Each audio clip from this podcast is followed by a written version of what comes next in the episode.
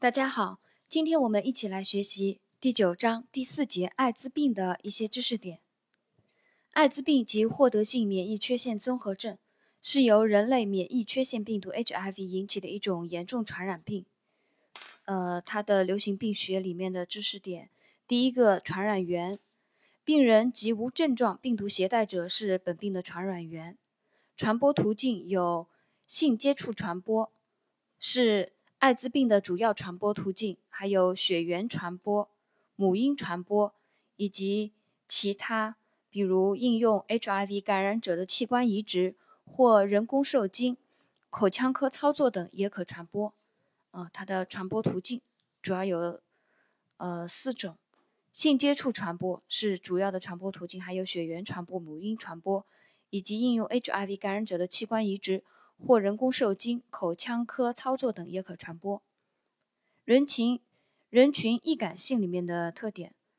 呃，人群对艾滋病普遍易感，但多发生于青壮年。高危人群有同性恋或性乱交者，还有静脉药引者、血友病及多次输血者，还有 HIV 感染的母亲所生婴儿。高危人群主要有这四种：同性恋。性乱交者、静脉药引者、血友病及多次输血者，以及 HIV 感染的母亲所生婴儿。艾滋病的临床表现，呃，我们，呃，它的那个分期呢，它是分急性感染期，还有无症状感染期。无症状感染期可持续两到十年或更长。以及持续性传声淋巴结肿大综合症三期以及四期艾滋病期，我们主要就来讲一下四期艾滋病期里面的一些临床表现。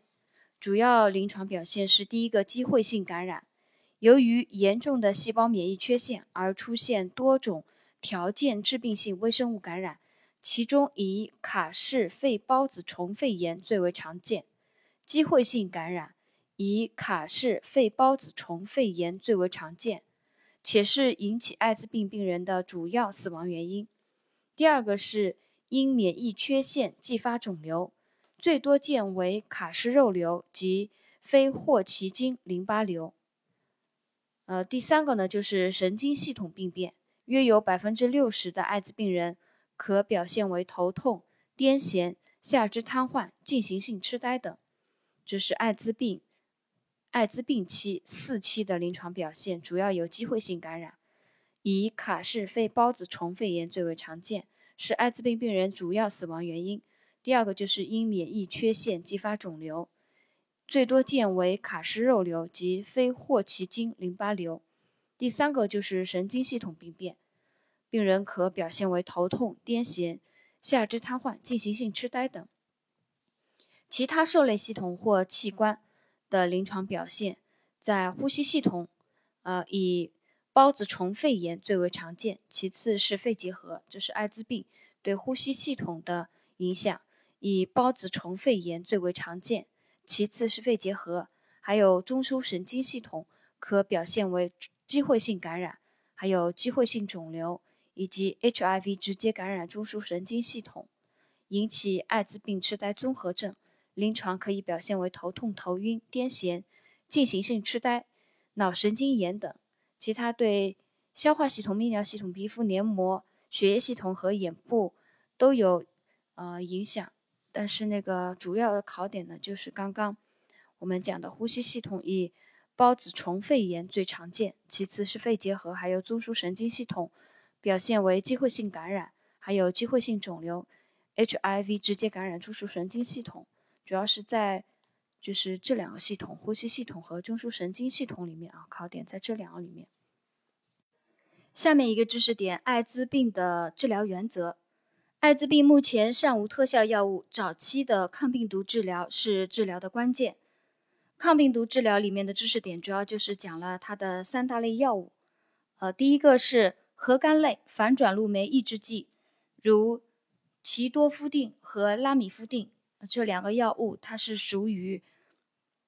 核苷类的反转录酶抑制剂。第二类是非核苷类反转录酶抑制剂。第三类是蛋白酶抑制剂。这是抗病毒治疗里面的知识点，主要就讲这三大类药物。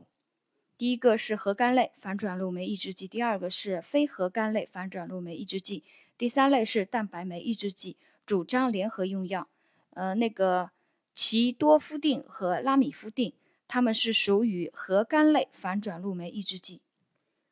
并发症治疗主要就是讲了一个药物选择，呃，如果有巨细胞病毒感染的，用根西洛韦；如果有卡氏肺孢子虫肺炎。呃，这是呼吸系统最常见的一个疾病啊。卡氏肺孢子虫肺炎可用复方磺胺、甲异恶唑；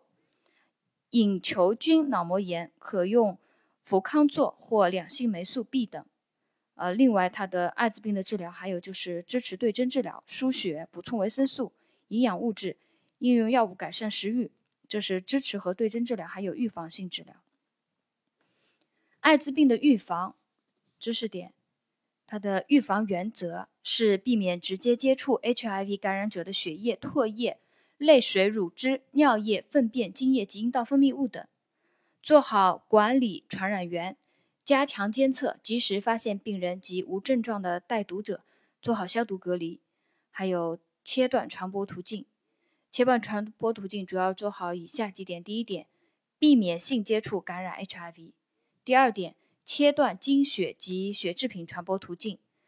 严禁注射毒品，严格筛选供血、贡献还有献器官人员，严禁进口各种血制品，防止医源性传播，加强医疗器械的消毒，实行一人一针一管注射，推广一次性医疗用品，还有做好理发、浴池等行业的卫生监督。